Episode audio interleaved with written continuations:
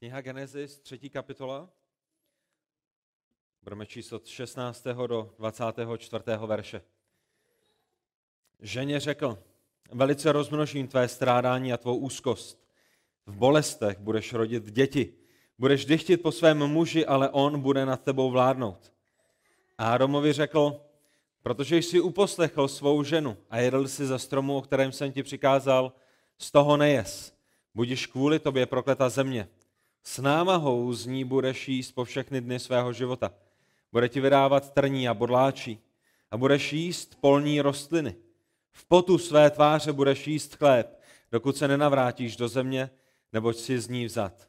Prach si a do prachu se navrátíš. A člověk svou ženu pojmenoval Eva, protože ona se stala matkou všech živých. A hospodin Bůh udělal Adamovi a jeho ženě kožené suknice a oblékli. Řekl hospodin Bůh, hle, člověk je jako jeden z nás, v tom, že zná dobré a zlé. Ať teď nevstáhne ruku, aby vzal a jedl také ze stromu života a žil na věky. Proto hospodin Bůh poslal člověka pryč ze zahrady Eden, aby obdělával zemi, z níž byl vzat. Vyhnal ho a postavil od východu k zahradě Eden cheruby, smíhajícím se plameným mečem, aby střežili cestu ke stromu života. Hospodine, pane Bože, Otče náš, my tě prosíme za moudrost ke slyšení tvého slova. A prosíme tě, Bože, o to, aby si tvému slovu dal v našich srdcích užitek a růst. Prosím tě, Bože, za to, aby tvá církev byla dnešního rána budována, pozbuzena. Prosím tě o to, aby si mě pomohl tebe oslavit výkladem tvého slova a nám všem společně potom pomohl, abychom na základě tvého slova žili a radovali se z naděje, kterou máme v Pánu Ježíši Kristu. Za to tě v jeho jménu prosíme. Amen. Můžete se posadit. My jsme minulý týden byli na svatbě, nebylo to ta včerejší svatba, kterou jste možná někteří z vás sledovali, na takové svatby nás nikdo nezve, ale byli jsme na jiné svatbě a zdálo se, že jsme skoro jako v nebi. Jestli jste někdy byli na svatbě, tak eh, mnohokrát ten pocit člověk mívá. Všechno bylo krásně vyzdobené, úžasná atmosféra, spousta veselých a radostí překypujících přátel, nádherná nevěsta, zbožný ženich, jedinečná hostina, někteří lidé jezdí na svatbě jenom kvůli hostinám, a hostina byla jedinečná a kamkoliv jste se podívali, tam byla radost, radost a nic jiného než radost. A opravdu člověk měl na pár chvil pocit, že je, že je v nebi. Kolem půlnoci přišel jeden vzácný bratr, otec ženicha, přišel k našemu stolu a prosil o modlitby. Říkal, bratře, víte, měl tady se mnou být dnes bratr můj, ale nemohl, protože se přitížilo jejich eh, jednoročnímu vnukovi. Vnuk musel být převezen do nemocnice jednoletý, musel být dán na přístroje a otec od ženicha přišel zhruba kolem půlnoci a říká, a ten vnuk od mého bratra právě umřel. Můžete se, prosím, modlit. Jak rychle byl člověk navrácen do reality světa, ve kterém žijeme. Jak rychle byl člověk konfrontován se světem, který je plný hříchu, který je plný utrpení, který je plný nemoci, který je plný bolesti. I v tak radostný den, kdybychom se měli všichni radovat a nemyslet na nic jiného, než na spanělou nevěstu a na ženicha a na to jedinečné manželství, ve kterém jsou spojeni, i takový den v jejich vlastní rodině se neobejde bez tak hluboké ztráty, jakou je ztráta jednoročního malého dítěte. Pokud je Bůh dobrý, proč se ve světě děje, děje tolik špatných věcí? Proč zemře jednoleté dítě, zatímco mafiáni v nejrůznějších zemích běhají po svobodě a užívají si život plný miroušky života? Pokud je Bůh láska, odkud se bere tolik nenávisti, tolik válek a tolik bolestí? My jsme viděli v knize Genesis už na mnoha místech, že Bůh stvořil vše dokonale, že ten svět, ve kterém žijeme, není světem tak, jak ho Bůh stvořil. To není božím záměrem. Bůh stvořil svět bez bolesti, bez strachu, bez nemoci, bez utrpení a hlavně v tom nejbolestivějším případě pro každého jednoho z nás bez smrti. Ale bylo to skrze tu spouru našich prvních rodičů, skrze spouru lidí proti svému stvořiteli, skrze jejich hřích, kdy vstoupila do světa smrt, kdy vstoupila kdy stoupili do světa nemoci, kdy stoupila do světa eh, utrpení a, nejrůznější další věci, které jsou s tím spojení. A to, co vidíme všude kolem sebe, ať už jste na svatbách, ať už se radujete, ať už oslavujete narozeniny, a velice se to stává právě v ten moment, že když jsme na nějakém vrcholu, vrátíme se z konference, vrátíme se z oslavy narozenin, vrátíme se ze svatby, když jsme velice jasně konfrontováni s těmi nejtěžšími a nej, eh, nejsmutnějšími skutečnostmi. A hlavně s tou nejzávažnější věcí ze všech. A to je, že je nám připomenut hřích, ve kterém každý jeden z nás jsme.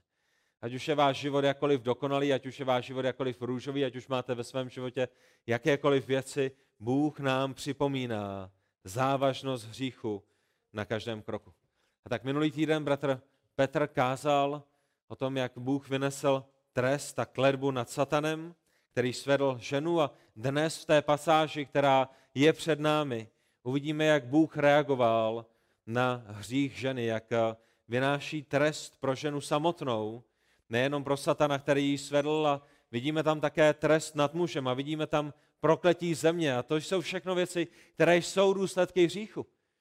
To není, jak to Bůh stvořil, je to důsledek hříchu a ta naděje, kterou máme každý jeden z nás je, že Pán Ježíš se vrátí a že nás vykoupí a že nás zachrání a že bude soudit nebe a bude soudit zemi a, a stvoří nové nebe a stvoří novou zemi, na které již nebude hřích. A to je to, co my vidíme i v té pasáži, která je před námi. Uprostřed trestu pro ženu, uprostřed trestu pro muže, uprostřed prokletí země vidíme záblesk naděje a to doufám, že vám bude ohromným pozbuzením i toho dnešního rána. A tak ten první bod, ta první věc, kterou chci, abychom viděli v dnešním textu, která je tak zřejmá, že i naše nejmenší děti by ji tam byly schopné dohledat, je trest pro ženu. Náš text začíná ve verši 16, kde čteme, že Bůh řekl ženě, velice rozmnožím tvé strádání a tvou úzkost. V bolestech budeš rodit děti, budeš dychtit po svém muži, ale on bude nad tebou vládnout. To je trest, který je rán ženě za její provinění. Je to kledba, která je uvržená na ženu. A tam, kde žena byla stvořená svatá a čistá, tam, kde žena byla stvořená k božímu obrazu a, a byla v přítomnosti boží a všechno bylo nádherné, všechno bylo spanilé, všechno bylo bez, bez bolestí, kde mohla žít pod boží nadvládou život bez strádání a úzkostí. Tam, kde mohla rodit děti radostně a vesele a bez jakékoliv bolesti. Já nevím, jestli si to dovedeme představit, že, že uh, by byl porod bez bolesti. Ve filmech, když vidíte ženy, které jedou do, do porodnic, tak, uh, tak prochází skrušujícími bolestmi, ale žena mohla rodit děti radostně a bezbolestně, bez jakéhokoliv utrpení. A tam, kde mohla mít dokonalý vztah se svým mužem, tam, kde mohla mít dokonalý vztah se svým manželem a se svými dětmi a, a nikdy se nehádat a nikdy neprocházet žádnou těžkostí, tam díky jejímu hříchu již nikdy nebude na této dočasné zemi, již nikdy nebudou věci tak, jak, tak, jak byly. Bůh vynesl konkrétní trest nad hadem a nyní vynáší Bůh konkrétní trest pro ženu. Ta první věc, kterou zmiňuje, je, že velice rozmnoží její strádání a velice rozmnoží její úzkost. A tak uh, lidé, kteří studují tyto texty, kteří umějí hebrejsky, poukazují na to, že se jedná o strádání a úzkost ve všech oblastech jejího života. Že se jedná o strádání, o úzkost v té fyzické rovině, v mentální rovině a také v duchovní rovině, ale hlavně ve spojitosti vůči jejím dětem a vůči jejímu manželovi. Tak Bůh přináší kledbu, Bůh přináší trest do oblasti, pro kterou žena byla stvořena. Je úplně jedno, co vám říká tento svět. Žena byla stvořena jako pomocnice, jako opora, jako partner a pro muže. Jako někdo, kdo bude stát po jeho boku. Ne jako někdo, kdo bude budovat firmy, ne jako někdo, kdo bude ředitelem a ředitelkou, ne jako někdo, kdo bude budovat kariéru, ale byla stvořená proto, aby byla pomocnicí svému muži v tom nádherném, jedinečném vztahu manželství. Byla stvořená proto, aby se starala o děti. Byla stvořená proto, aby byla zbožnou matkou svým dětem, která je povede za hospodinem a která jim bude ukazovat na boží dobročinnost a na boží dobrotu a na boží lásku. A ona mohla žít v boží blízkosti, nemusela se o nic bát, nemusela mít o nic úzkost, mohla znát jenom radost, mohla znát jenom naplnění a spokojenost, ale díky svému hříchu zakusí strádání a úzkost na všech rovinách. A konkrétně na té rovině vůči svým dětem. Bude se o ně bát. Bude se bát o jejich zdraví, bude se bát o jejich bezpečí, bude se bát o jejich zajištění, bude se bát o jejich budoucnost. A ty, které bude nosit devět měsíců pod svým srdcem, ve svém lůně, tak se možná nedožijí ani roku života. To je strádání a úzkost, s kterou jsou konfrontovány ženy v dnešním světě. A historie je toho plná. Já jsem v minulém týdnu četl o, myslím si, že to byla britská královna, ne, ne ta, která je na trůnu nyní, ale někdy v minulosti, která porodila 18 dětí. Dneska si lidi myslí, že jste se zbláznili, pokud máte víc než dvě děti. Britská královna někdy v minulém století měla 18 dětí. Ale pouze pět z nich se dožilo, teď nevím, jestli to bylo více než pěti nebo deseti let. Jaké strádání, jaká bolest, jaké utrpení se stalo součástí trestu. Mimochodem je zajímavé, že v minulosti lunomatky bylo jedním z nejbezpečnějších míst na tomhle světě. Není to tak? Pokud ta miminka byla v lůně matky, tak se nemuseli o nic strachovat, matky se nemuseli o nic strachovat, nikdo jim nemohl ublížit, nikdo jim nemohl skřivit ani jeden jediný vlas na hlavě. To, co je velice smutné, je, že důsledkem hříchu a důsledkem lidské zvrácenosti v dnešním světě lůna matky jsou jedním z nejnebezpečnějších míst, kde se dítě může nacházet. Protože se říká ta ohromná lež, že je to matka, která má právo rozhodnout o životě dítěte, které nosí. Tak tam, kde jednoroční dítě by dneska bylo ochraňováno státem a ochraňováno nejrůznějšími společnostmi a nejrůznějšími neziskovými organizacemi, tam dokovat je v lůně matky je nejzranitelnější a je v nejnebezpečnějším místě. A Bůh pokračuje a říká, že s jejím strádáním a s, jejich úzkostí, s její úzkostí bude spojena také bolest přirození dětí a na to není asi potřeba nějakého sáhodlouhého komentáře. To si všichni uvědomujeme, o co se jedná, jak tam došlo ke změně toho, kdy ženy mohly rodit bezbolestně, tak nyní to bude s bolestí a i ta bolest jim bude připomenutím hříchu, do kterého je Eva uvrhla. Tím třetím, tou třetí oblastí trestu bylo, že budou dychtit po svém muži, ale on jim bude vládnout. Muž bude vládnout své ženě, zatímco manželka bude dychtit po svém muži. A tak ta otázka, která je spojená s tím, je, co to znamená. Co to znamená, že bude dychtit po svém muži? No já jsem přesvědčen o tom, že to neznamená, že po něm bude dychtit v té intimní rovině, protože Bůh je stvořil nahé, oni se nestyděli, Bůh jim přikázal, aby, aby se množili, aby se, aby se rozmnožovali, aby měli tu intimitu, která, která byla dobrá. Bůh nás stvořil jako duchovní bytosti, ale i jako fyzické bytosti, se všemi částmi, které naše tělo má. A tak žena byla přitahována k muži, muž byl přitahován ke své manželce. A já si nemyslím, že to dychtění, o kterém se zde mluví, je dychtění na této úrovni, protože intimnost byla v manželství, byla dobrá, byla svatá, byla ještě předtím, než člověk padl. A o co se zde tedy jedná? A tato touha je něčím negativním, je něčím, co odráží odcizení, je něčím, co odráží odloučení, které proběhne mezi ženou, manželkou a manželem. Ona bude dychtit po svém muži.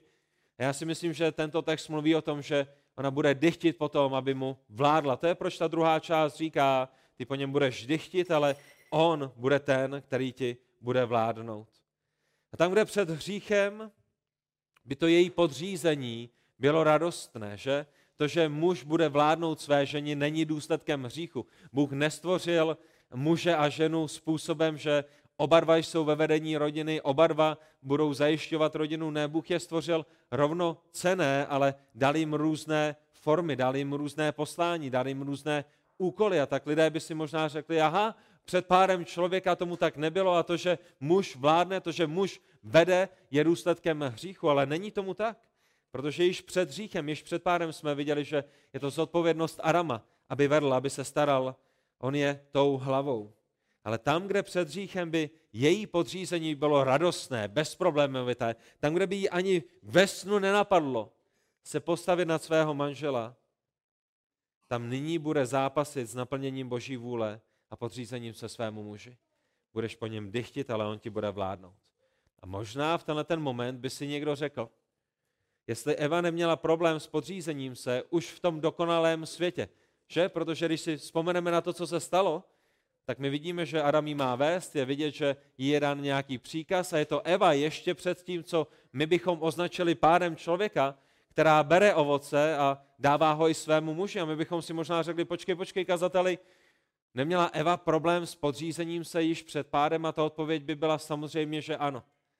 Já bych argumentoval tím, že to, co my vidíme v tom, že bere ovoce a dává a jí z něho a dává ho svému muži, je důsledkem hříchu, který byl již v jejím životě, který byl již v jejím srdci a v tomto smyslu je to důsledek hříchu. Není to něco, co je před pádem, je to něco, co přichází v návaznosti na hřích, který je v jejím srdci a ovoce je jejího hříchu to, že jí z ovoce stromu.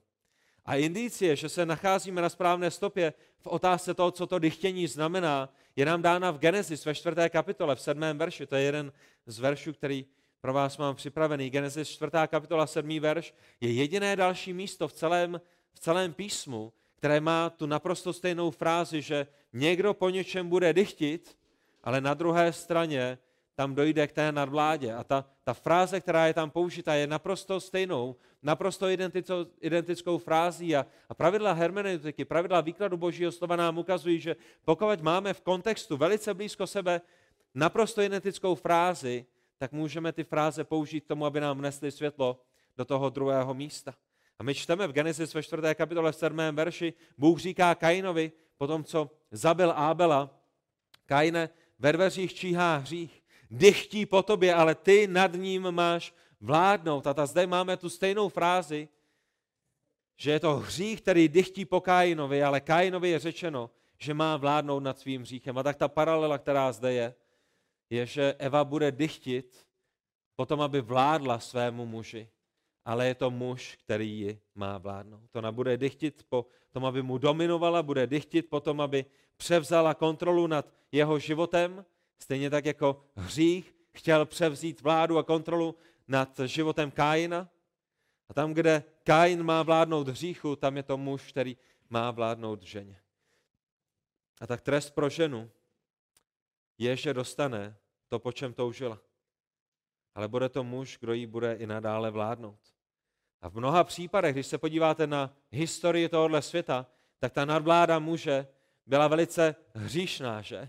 Ani on neunikl tomu, tomu důsledku hříchu a když se podíváme do historie a podíváme se i dnes do některých zemí v 21. století, tak vidíme, že ta nadvláda nemá nic společného s láskou. Že je to velice despotická, tvrdá, hříšná nadvláda mužů nad svými manželkami a že v některých případech se to nemusíme ani bát označit tím, že manželé jsou více tyrany než ochránci, více diktátory než, než muži, kteří mají milovat své ženy a v lásce je vést. A tak je to velice smutné, že důsledky hříchu jsou vidět na tomhle místě, ale boží plán byl vždy o tom, že muži vedou. To není něco, co je důsledkem hříchu. To, že muži vedou despoticky, to, že muži vedou tvrdě, to, že muži nemají lásku, není, není božím plánem. Není. Ale tam, kde muži tímto způsobem jednají, tak z boží milosti znovu zrození muži mohou vést v lásce a mohou vést způsobem, který odráží Krista. Není to tak? A tam, kde ženy ve svém hříchu a v důsledku hříchu touží po nadvládě nad svým mužem, tam znovu zrozené ženy, díky moci Ducha Svatého, díky změněnému srdci, se mohou radostně podřizovat svým mužům, jako se církev podřizuje Kristu. A tam zbožné starší ženy mohou a mají a musí učit mladší ženy, aby zapomněli na kariéru, aby zapomněli na to, co říká svět, že je pro ně dobré.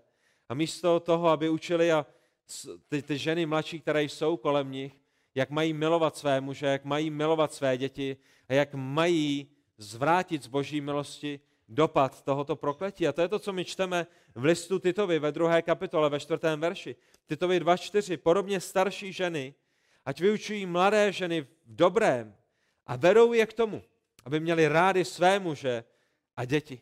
A tak je dobré, že ženy pečují o domov. Je dobré, že ženy pečují o své děti. Je dobré, že ženy pomáhají svým manželům. To je to zbožné, to je to dobré, to je ta, to je ta zbožnost, po které Bůh touží.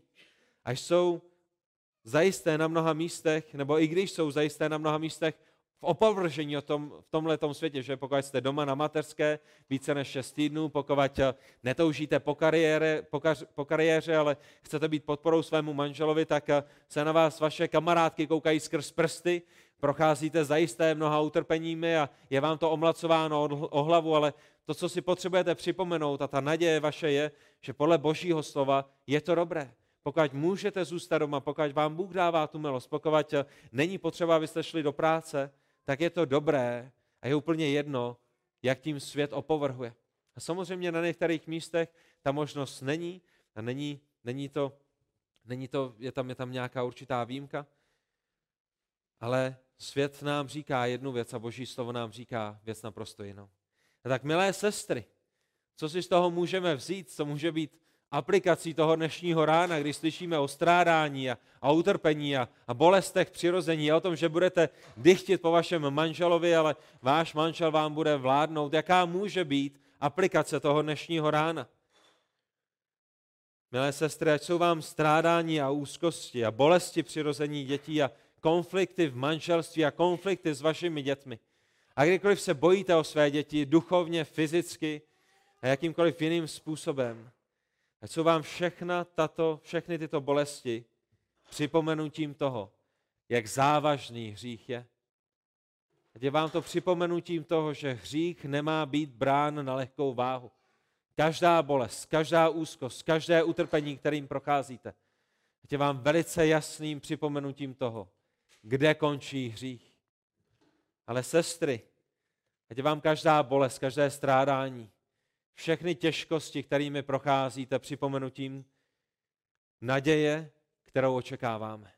Že to není ten konečný verdikt, že to není ten, tak to konečné stádium, že tato zem se všemi jejími utrpeními a se všemi jejími konflikty není to konečné, že jednoho dne se Pán Ježíš Kristus vrátí ve své slávě a veme nás k sobě a veme nás do nového nebe a na novou zemi kde již s těmito věcmi nebudeme zápasit. Ať vám každé utrpení a každé strádání připomenutím a ať vám pomáhá v tom nemít zrak upřen na tuhle zem, ale upřen k nebesům, odkud nám přichází pomoc a naděje. Ať vám to připomenutím toho, že děti nejsou důsledkem pádu, ale že bolest při jejich rození je. Že podřízení se svému muži není důsledkem pádu, že to je dobré, že to je zbožné, ale ten zápas, který v tom podřízení je, je důsledkem vašeho nebo že, je hříchu, hříchu ženy, té prvotní ženy Evy. A tak za druhé, jenom velice rychle, máme zde ještě před sebou trest pro muže. A to, co vidíme v 17. verši za prvé, je uprostřed toho trestu pro muže důvod trestu. Proč muž bude potrestán? Proč by měl muž být potrestán? A ta odpověď, kterou dostáváme, je, protože uposlechl ženu namísto toho, aby uposlechl hospodina. V 17. verši čteme, protože jsi uposlechl svou ženu Adame a jedl si ze stromu, o kterém jsem ti přikázal, z toho nejes. To je ten důvod trestu. To je ten důvod, proč najednou, nebo v tenhle ten moment nad tebou bude vynesen rozsudek. Eva byla svedená, Eva poslouchala hada, a had jí sváděl, had překrucoval boží slovo a tam, kde my čteme v božím slově, že Eva byla svedená, tam namísto toho, aby Adam poslouchal Boha, poslechl jiný hlas. Svévolně, dobrovolně, aniž by byl sveden. A to je ten důraz, který pán Bůh dává. Adame, ty jsi poslechl někoho jiného, ty jsi uposlechl jiný hlas svévolně a dobrovolně. A tak muži, bratři, co to pro vás znamená? To, co to pro vás znamená, je, že láskyplné vedení našich manželek není o tom, že uděláme cokoliv, co jim na očích uvidíme. Rozumíte tomu? Láskyplné zbožné vedení našich rodin není o tom, že uděláme všechno, co naše manželky vyžadují. Proč? Protože naše manželky někdy vyžadují hříšné věci. Stejně tak, jako my sami někdy vyžadujeme hříšné věci. Rozumíte tomu? Láskyplné vedení není o tom, že když manželka za vámi přijde a řekne, chci norkový kožich, tak utíkáte a koupíte jí norkový kožich, protože ona nebude nikdy šťastná, pokud nebude mít tento kožich. A když za vámi vaše manželka přijde a řekne, tento rok konečně jedeme na dovolenou a nebudu šťastná a nebudu tě následovat, dokud mi tu dovolenou nedáš, tak vy nepůjdete prodat auto a ledvinu, abyste mohli jít na nějakou krásnou dovolenou, Protože potřebujete naplnit potřeby vaší manželky. Proč? Protože stejně jako ve vašem životě, muži, bratři, i v životě vašich žen, jsou věci, které nejsou zbožné. A vy lásky plně potřebujete vašim ženám říct, miláčku, je mi líto, ale tyhle ty věci nejsou dobré. Ty nemůžeš hledat své naplnění a svou radost v tom, jestli jedeme na dovolenou nebo ne, ne, nejedeme. Tvé naplnění a tvá radost a tvé uspokojení musí v první řadě přicházet z hospodina a ze záchrany, kterou v něm máš a, a v radosti v duchu svatém, kterého ti dal. A zajisté tě rád vemu na dovolenou, zajisté to není o tom, že nechceme nikdy jet na dovolenou, ale, ale možná potřebujeme napřed zkoumat motivy našeho srdce. Tak láska není o tom, že dáváme lidem všechno, co chtějí. Proč? Protože lidé mají spoustu hříšných tužeb. A i v manželství platí, že je důležitější poslouchat Boha, ne lidi. A to byl Adamovým problémem. On poslechl člověka, on poslechl svoji vlastní ženu, kde šla hříšným směrem, namísto toho, aby poslechl Boha, který ho vedl k boží slávě. Co bylo důsledkem trestu? Viděli jsme důvod trestu pro muže, ale nyní Bůh přichází a oznamuje důsledek trestu. V 17. verši, budiš kvůliž tobě, prokleta země, s námahou z ní budeš jíst po všechny dny svého života. Bude ti vydávat trní a bodláčí a budeš jíst polní rostliny. V potu své tváře budeš jíst chléb, dokud se nenavrátíš do země, neboť si z ní vzat prach si a do prachu se navrátíš. A tak opět ten trest, který přichází, je následující. Prokletí země, s námahou z ní budeš jíst. Je tam zápas s trním a s bodláčím. Budeš jíst polní rostliny, rostliny, pro které budeš muset pracovat a tvrdě pracovat a, a do, do večera a do noci pracovat. V potu své tváře budeš jíst chléb, tam, kde věci měly být jednoduché, budou nyní velice náročné a na konci svého života se navrátíš do praku, ze kterého jsi byl stvořen, ze kterého jsi byl vzat. A tak přátelé, muži, bratři, stejně jako žena byla potrestána v oblasti, pro kterou byla stvořena, aby se starala o děti, aby pečovala o svého muže a najednou tam bude konflikt v té oblasti, která měla být dokonalá, tak trest pro Adama přichází také v té jeho oblasti, pro kterou on byl stvořen. On byl stvořen proto, aby chránil, on byl stvořen proto, aby se staral o svoji ženu. A tam, kde radostně, bez potu, bez námahy, bez bolesti, bez frustrace mohl jíst všechno, co Bůh stvořil, kromě toho jednoho jediného ovoce na tom jednom jediném stromu, tam nyní bude do nekonečna obdělávat půdu. Jupe, hodně štěstí. Martine, hodně štěstí. A čím, má, čím více máte větší zahradu, tím více milosti Boží potřebujete. A, a v těchto dnech a v těchto momentech já jsem vděčný za to, že máme malou zahrádku, protože když jedu k hajnům, tak mi šediví vlasy na hlavě. Když čtu tuhle tu pasáž, že s námahou budu obdělávat zem a že zem mi nebude dávat nic jiného než bodláčí, my se potřebujeme hodně modlit za bratra Jupa. Tam, kde byla jenom dokonalá úroda, tam nyní budou trny a bodláčí, které jsou důsledkem pádu, ne důsledkem stvoření. Každý den na poli bude připomenutím provinění, kterého se dopustil náš první otec Adam. A v dnešní době, v naší kultuře, když v Kuřimi můžete jít do Lidlu, do Penny Marketu, do Alberta, do Flopu, nyní už i do Kauflandu, pokud jste nezjistili, tak v Kuřimi už máme i Kaufland. A za několik málo měsíců, možná rok, dokonce i do Billy, tak nejsme konfrontováni s těmito věcmi, že? Můžeme kdykoliv zajít a kdykoliv si cokoliv koupit a možná to připomenutí hříchu je nám vzdáleno tímhletím způsobem, ale zajisté každý, kdo milujeme rostlinky, ať už máme byt, ve kterém si pěstujeme v nějakém malém skleníku, nebo máme nějakou malou zahrádku nebo větší zahrádku, tak si uvědomujeme prokletí hříchu každého jednoho dne.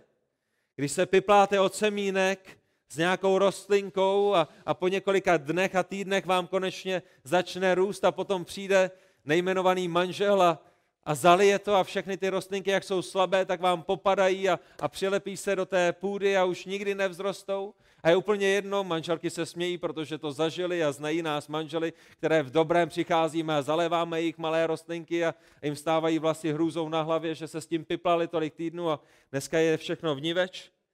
Jedna bouřka, jedno krupobytí, jedna plíseň, jeden brouček. Že? Možná jste vyrůstali stejně jako já, když jsme o víkendech, o sobotách, v neděli jsme byli ve skromáždění, ale o sobotách jsme sbírali americké brouky na našich českých komunistických bramborách. Bylo nám připomínáno, že tyto brouky svrhli kapitalisti, proto aby nám zničili úrodu, že jeden brouk, jedna plíseň, jedno krupobytí a všechna vaše práce je v nimeč. A nemáte nikde záruku, že to, co jste zaseli, tak sklidíte. To jsou všechno důsledky trestu a je to, je to v určitém smyslu dobré připomenutí toho, jak moc potřebujeme vykoupení, jak moc potřebujeme spasitele, jak závažný hřích je a jak moc se těšíme k našemu Bohu, že poklady nemáme ukládat na tomhle světě, ale že je máme ukládat v nebesí, že, že tento svět není naším domovem, ale že je to pouze prokleté místo naší dočasné návštěvy, že jednoho dne budeme s Bohem v nebesích. A tak celá země je prokletá kvůli Adamovu hříchu. Pokaždé, když se při práci potíte, muži, bratři, pokaždé, když sedíte v kanceláři a jste frustrováni, že jste ta daňová přiznání dělali minulý rok a musíte ho dělat znova, a že jste minulý rok řešili tyhle ty e-maily a musíte je řešit znova, a pokaždé, když jste něco opravili a ono se to za tři týdny rozbije znova.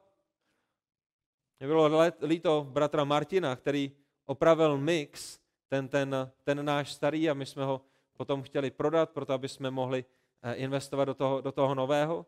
A opravený a co se s ním stalo, Martine? Je opět rozbitý. Že ta frustrace toho, co jste zažil každý jeden z vás. Něco jste někde natřeli a za pět let to musíte natírat znova.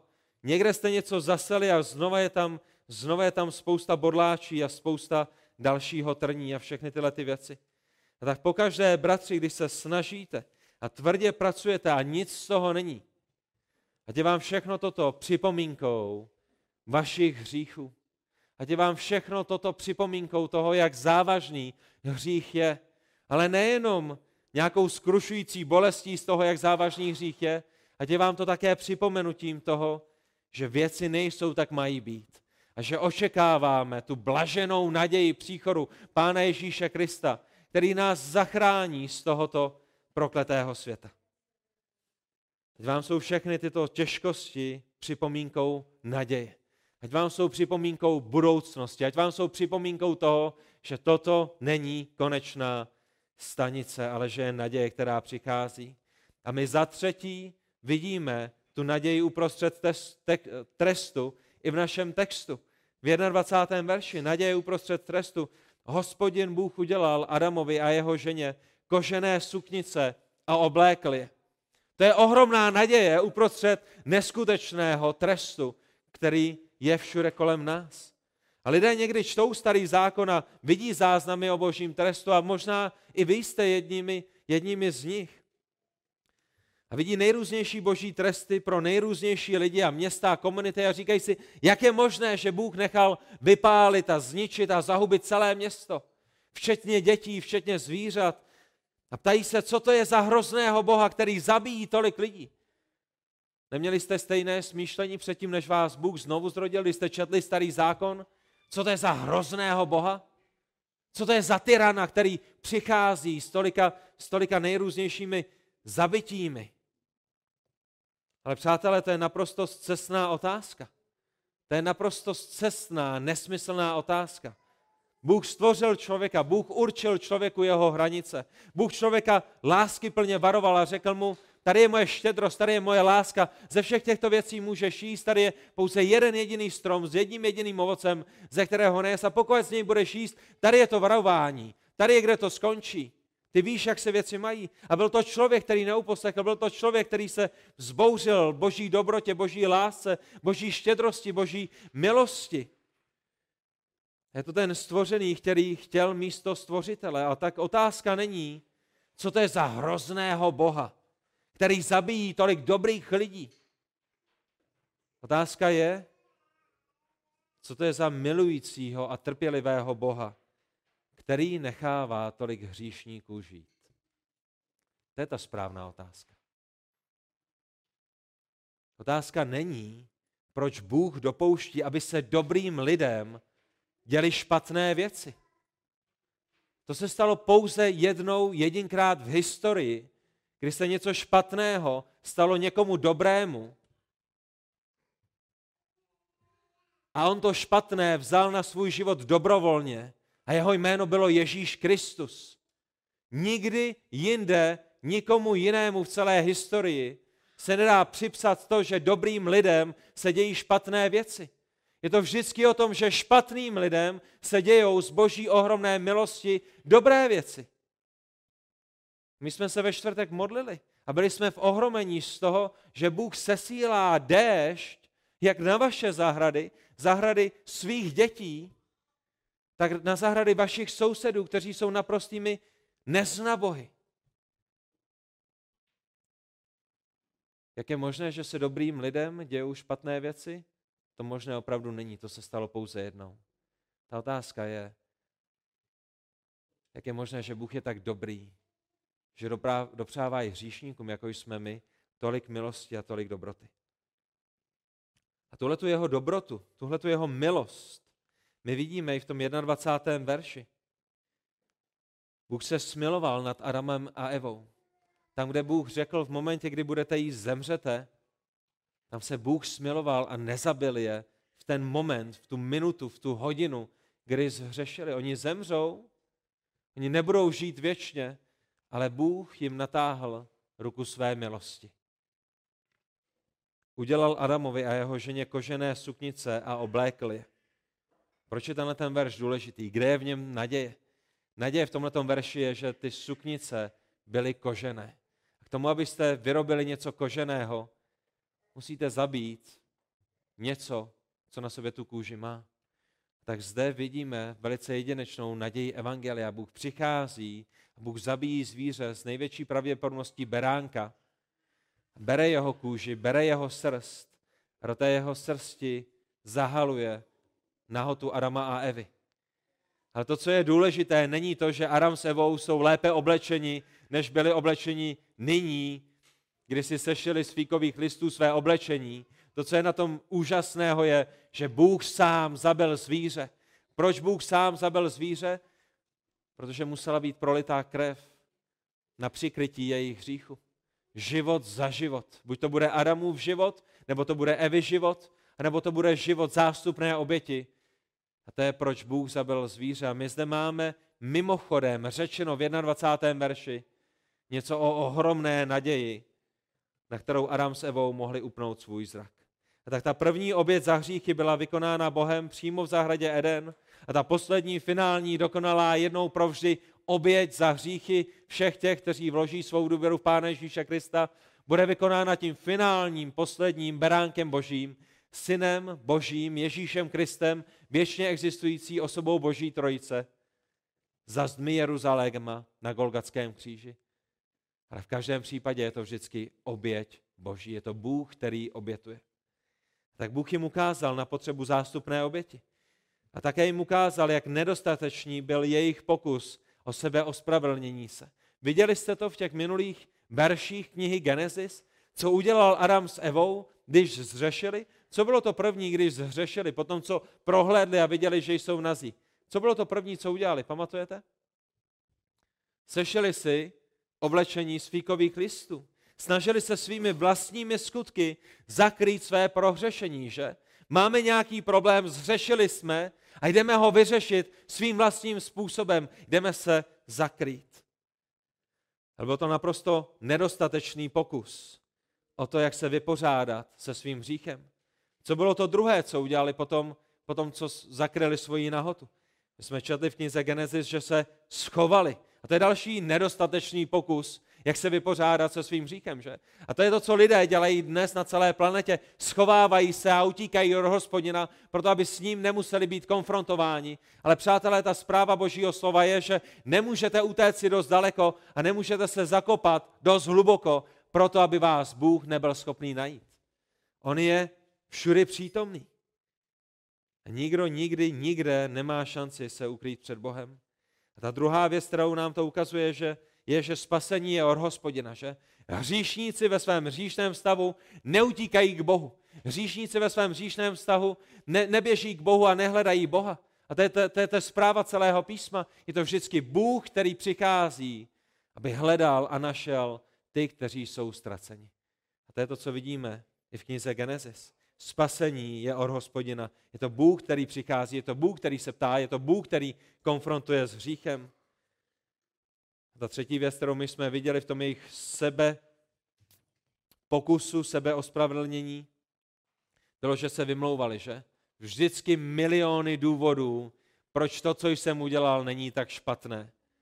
Jen žádné pokání, jen žádná lítost, jenom a jenom a jenom svalování viny, viny na někoho jiného. A my to vidíme v celém našem životě. Není to tak?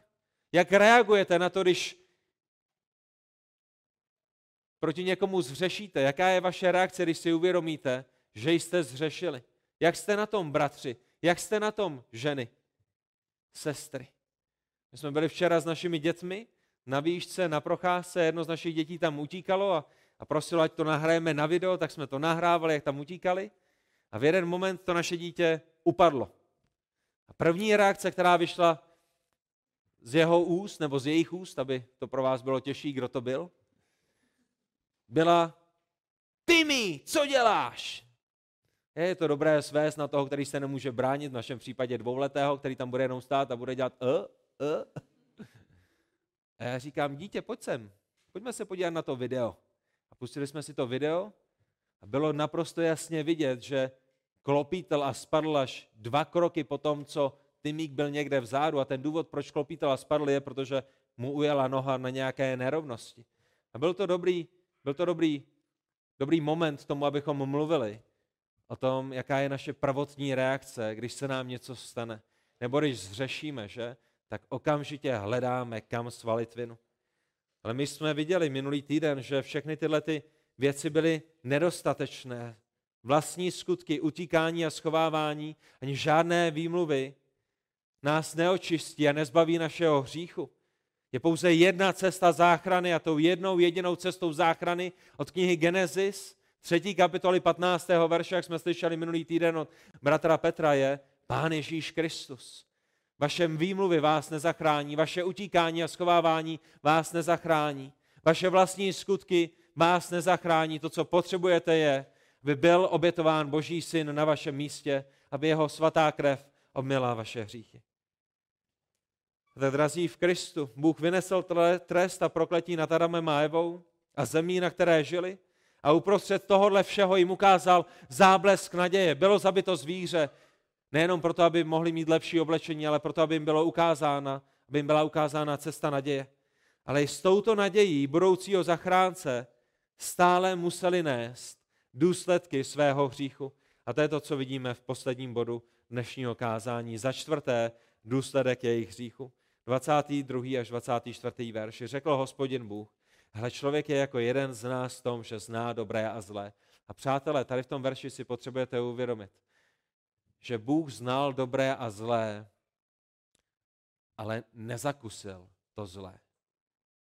My jsme stejnými jako Bůh v tom, že známe dobré a zlé, a Adam a Eva znali zlé v tom, že zakusili hřích, ale nejsme stejnými jako Bůh v tom, že Bůh nezakusil nikdy hřích, Bůh nikdy nezakusil to zlé zkušeností. Řekl hospodin Bůh, hle člověk je jako jeden z nás v tom, že zná dobré a zlé, ať teď nevstáhne ruku, aby vzal a jedl také ze stromu života a žil na věky.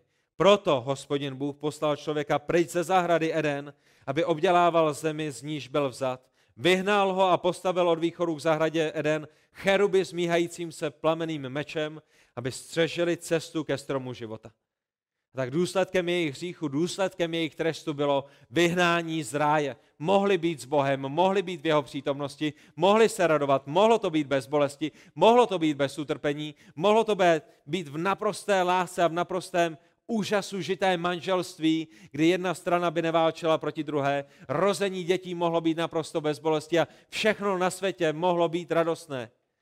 Ale oni zřešili a důsledkem jejich hříchu je vyhnání z ráje. Již nemohou být v ráji boží přítomnosti, již nemohou být v ráji té boží zahrady. Je jim znemožněn přístup do boží přítomnosti a znemožněn přístup ke stromu života. A to je přesně to, co říkal bratr Jup.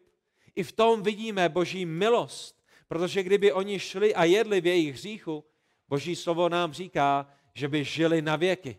O, jaká tragédie by to byla, kdyby Adam s Evou žili na věky v jejich hříchu a nemohli by mít smrt jako únik do toho dalšího života. A taky v tom vidíme boží milost. A tak milovaní křesťané, ta naše neotřesitelná naděje dnešního rána je, že nebudeme navěky pod touto boží kledbou a že nebudeme navěky pod tímto božím trestem.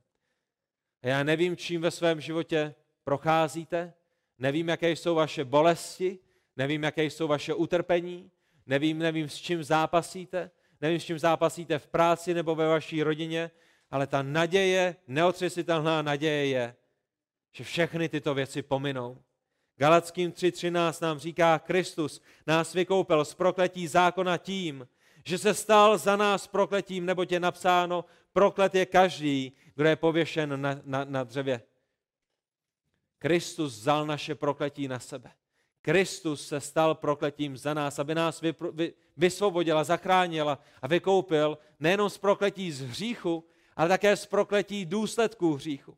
A díky němu očekáváme nové nebe a novou zemi. Bratři, těšíte se na nové nebe a novou zemi? Když pracujete ve vaší práci, když jste na zahrádce, je váš zrak upřen na vaši zahrádku anebo na tu věčnou zahradu, ve které budeme s naším hospodinem. Díky němu očekáváme naději, která je tou nadějí nového nebe a nové země. Naděje, ve které budeme opět v boží přítomnosti, naděje, ve které budeme mít přístup ke stromu života, to je o čem čteme v knize, v knize zjevení, že tam bude strom života, ze kterého budeme jíst, ale už ne v tom příštím stavu. Naděje, ve které již nikdy nebude hřích, ve které již nikdy nebude utrpení a bolest a, a nemoci. Místo, kde, na, kde Bůh setře každou slzu z našich očí. Zem, na které budeme pracovat, ale bez potu a bez námahy a bez frustrace, že příští týden to budeme muset natřít znova a obkopávat znova a vy, vytrhávat plevel znova. Zem, na které budou dokonalé vztahy, láskyplné vztahy mezi lidmi, kteří jsou v nebesích, ale především mezi lidmi a Bohem, protože již nebude hřích. Budou nesobecké, budou bezhříšné. Zem, na které nebude, nebudeme za hranicemi ráje, tak jako Bůh musel vyhnat Arama a Evu, ale ve které budeme zpět v ráji. Zem, na které nám nebude bráněno v přístupu k našemu Bohu. Zem, na které nebudou andělé s plameným mečem, kteří by bránili, aby člověk přišel do boží přítomnosti, ale zem, ve které budou otevřené dveře do kořán, dveře do toho nového Jeruzaléma, kde budeme přebývat s naším pánem a spasitelem. Tak je to jeho, díky jeho milosti, kdy víme, to, co čteme v druhém listu Korinským 5.1, že bude-li stan našeho pozemského přebývání zbořen, máme příbytek u Boha, ne lidskou rukou postavený, ale věčný dům v nebesích. Bratři, očekáváte ten váš věčný dům v nebesích? A nebo jste na něj zapomněli a máte upřený zrak pouze na ten pomíjející dům, ve kterém žijete? A je to díky jeho štědrosti, kdy je naše občanství v nebesích, jak říká Lis Filipským 3. kapitola 20. verš, odkud také dychtivě očekáváme zachránce Pána Ježíše Krista, který přetvoří tělo naší poníženosti, to, to skrušené tělo, to tělo, které je pod nadvládou hříchu, to tělo, které prožívá každodenně důsledky a tresty prokletí hříchu. A on přetvoří naše tělo, naší poníženosti ve stejnou podobu těla jeho slávy, působením, které je mocen si také všechno podmanit. Tak uprostřed našich nemocí, uprostřed našich nedostatečností, uprostřed toho, že nám vypadávají vlasy a, a máme nejrůznější zdravotní komplikace, i toto tělo není konečným tělem, my očekáváme nové tělo. Tak uprostřed těžkostí ve vztazích, přátelé, bratři a sestry, uprostřed těžkostí v manželství, uprostřed těžkostí a, a strádání ve vztahu s našimi dětmi, Uprostřed bolestí s porodem, uprostřed bolestí toho, že, že jsme přišli o nenarozené miminko, uprostřed bolestí toho, že, že jsme přišli o vnuka, kterému byl jeden rok. A ptáme se, Bože, proč, proč jsme o něj museli přijít? Uprostřed mnohdy frustrující práce a trní a bodláší na zahradě. Přátelé, bratři a sestry, nepozdvihujte svůj zrak ke světu. Nepozdvihujte svůj zrak k mistrovství světa v ledním hokeji, že odtud vám přijde naděje a že odtud vám přijde potěšení a že odtud vám přijde nějaká radost a, věčné vykoupení. Nepozdvihujte svůj zrak k lidské moudrosti, která vás vede znovu a znovu od Pána Boha. Ale pozdvihujte svůj zrak k hospodinu, protože pouze On je jedinou možností vaší pomoci. To je, o čem čteme v písmu v knize Žalmů. Pomoc mi přijde od hospodina, který učinil nebesa i zemi. Je to hospodin, který přináší vykoupení. Je to hospodin, ve kterém se jako církev Pána Ježíše Krista radujeme. A uprostřed trestu, uprostřed prokletí, uprostřed všech těch věcí, které se kolem nás dějí, je pouze jeden pevný bod. Je pouze jeden pevný základ. Je pouze jedna jediná kotva naší naděje. A tím je sám hospodin. Jak dobře se máme. Hospodine Bože, my ti děkujeme za tvoji milost. Děkujeme za to, že i hříšným lidem, jako jsme my, ty prokazuješ mnohá dobrodění. A ukazuješ svou lásku, ukazuješ svou trpělivost, ukazuješ svou dobrotu. A děkujeme za to, že špatným lidem, hříšným lidem, jako jsme my, ty dáváš spoustu dobrých darů. A nejvíce ti děkujeme za dar Pána Ježíše Krista, za jeho vykoupení.